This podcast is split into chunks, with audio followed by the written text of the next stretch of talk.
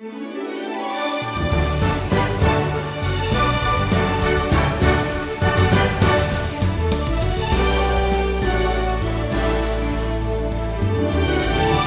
you speak something that is absolutely true, it makes a liar out of anyone who stands against it.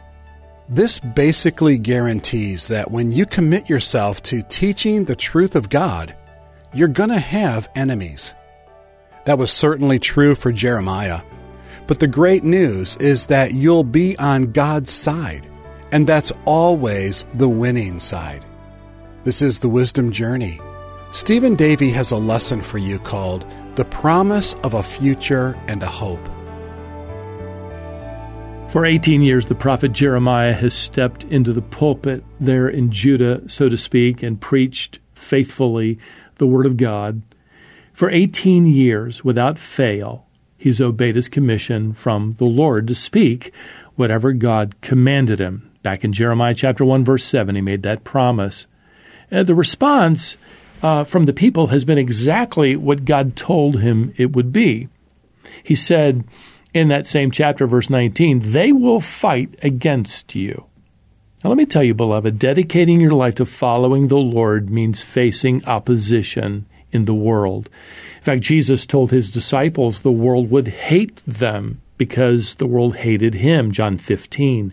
The Apostle Paul warned the church that all who seek to live godly lives in Christ will be persecuted. 2 Timothy 3, verse 12. You see, your life didn't get any easier when you became a Christian. In fact, in many ways, it got a little harder. Maybe you've learned that by now. The opposition uh, to, to Jeremiah is only going to increase. And keep this in mind, he hasn't yet reached the midpoint of his ministry yet. Well, chapter 26 now of Jeremiah takes us back to the reign of Jehoiakim. Here in verse 2, the Lord speaks to Jeremiah again. Stand in the court of the Lord's house and speak to all the cities of Judah all the words that I command you to speak to them. Do not hold back a word. Once again, uh, Jeremiah does exactly what the Lord says. Now, there's still some hope that the people might yet repent. But Jeremiah warns them if they don't, God's going to destroy your, your beautiful temple. Uh, they aren't to think of that temple as you know some kind of good luck charm that's going to protect them from God's judgment. No, that that building, that temple, is no guarantee of safety. But here's the response to Jeremiah's sermon, verse eight.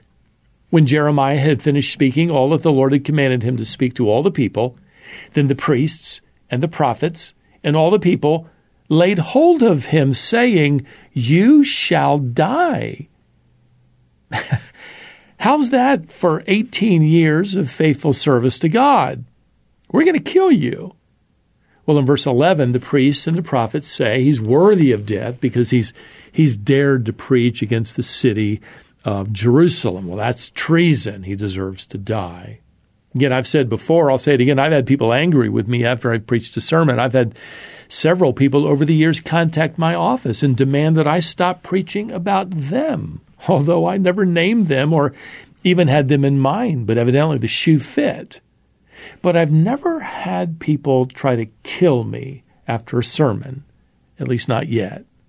I remember visiting the chapel in England where John Wesley preached, and the guide told us that on, on one occasion he preached against the evils of slavery, and the congregation uh, angrily erupted and broke apart many of the pews there in the sanctuary, and John Wesley escaped up through the choir loft. Well, mind you of Jeremiah here. He's, he's put on trial the priests and prophets are ready to put him to death. They don't like his preaching.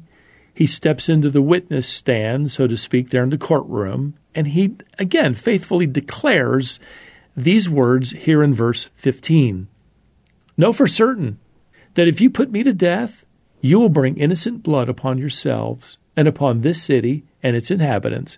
For in truth, the Lord sent me to you to speak all these words. Well, fortunately, there are some older men in this courtroom scene who remind the people that the prophet Micah wasn't put to death for his unpopular preaching, and they'd, they'd better be careful not to harm Jeremiah. and on their counsel, Jeremiah's life is spared. Now we arrive at chapter 27, and, and Jeremiah delivers a prophecy at the beginning of Zedekiah's reign. Now remember, Zedekiah is the last king in Judah before Babylon arrives to take the nation into exile. Well, Zedekiah has called all the political leaders from several surrounding countries to, to plan this revolt against Babylon. Jeremiah hears about it. He shows up and delivers one of those action sermons where he literally plays out now what's going to happen. Uh, the Lord has uh, Jeremiah make a wooden yoke like those used to tie teams of oxen together. And at the Lord's command, Jeremiah puts this yoke on his own neck and shoulders. And then he says to the king and all these leaders here in verse 8 if any nation or kingdom will not serve this Nebuchadnezzar, king of Babylon, and put its neck under the yoke of the king of Babylon, I will punish that nation with the sword, with famine, and with pestilence, declares the Lord. In other words, Judah's exile in Babylon is the will of God.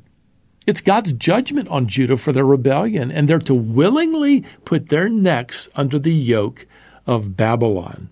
Now, Jeremiah repeats the prophecy to Zedekiah here in verse 12 Bring your necks under the yoke of the king of Babylon, and serve him and his people, and live.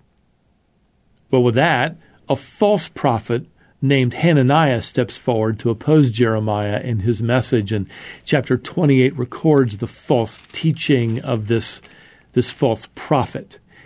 Hananiah goes over and, and grabs a hold of that wooden yoke Jeremiah had made, and Hananiah breaks it apart. And, and he effectively tells the people Jeremiah is lying. Babylon's yoke of oppression will soon be broken. That's my prophecy to you. Well, that was false.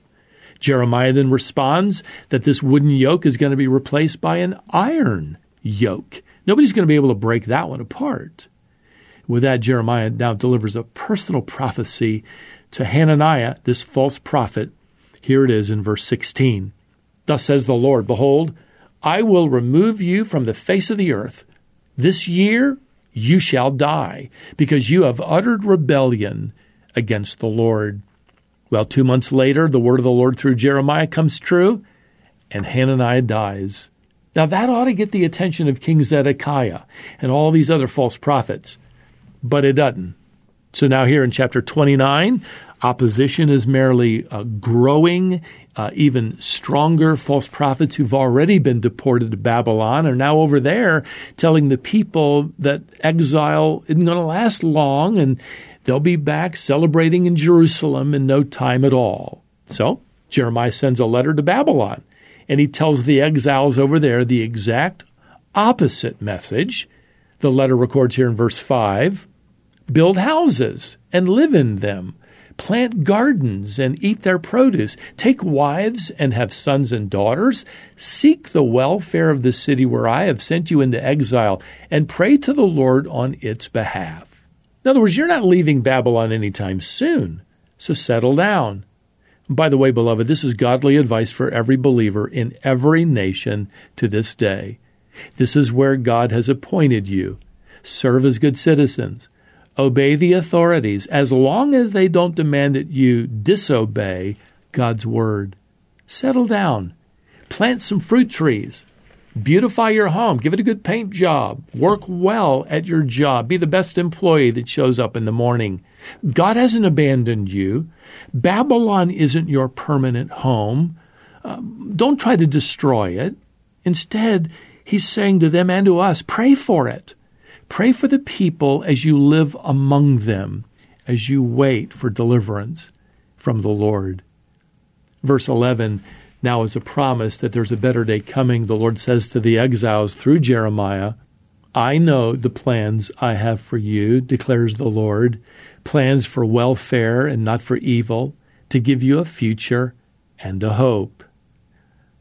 What a wonderful promise. The Lord has plans for their future. And in the meantime, they're to serve the Lord right where He's assigned them, even in the land of Babylon. Well, it doesn't make it any easier for Jeremiah. In fact, this chapter ends with more opposition. This time, the false prophet's name is Shemaiah, and he sends a letter from Babylon back to Judah telling the priests and the people to rebuke Jeremiah for writing that letter, telling the exiles in Babylon to settle down and plant trees. As Shemaiah says, you know, you all need to rebuke Jeremiah for such a, a pessimistic message. But Shemaiah is wrong, and Jeremiah is right. You know, as you deliver to your world today the truth of God's Word, you might be ignored, rejected, ridiculed, maybe even hated and, and persecuted. But let me tell you, the world is wrong. And you, believer, you're right. And, and in the end, God will have the last word. In the meantime, remember, beloved, even as you live in Babylon today, God has plans for you. They're plans for your welfare, not, not for evil, but to give you a future and a hope. And what a future we have all been promised to spend eternity with our Lord in heaven. Well, until our next wisdom journey together, may the grace of the Lord Jesus Christ and the love of God and the fellowship of the Holy Spirit be with you all. Amen.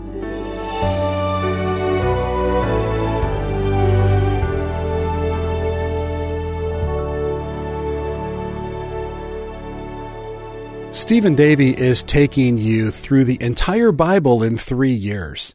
Today we're in the book of Jeremiah and this lesson was entitled The Promise of a Future and a Hope.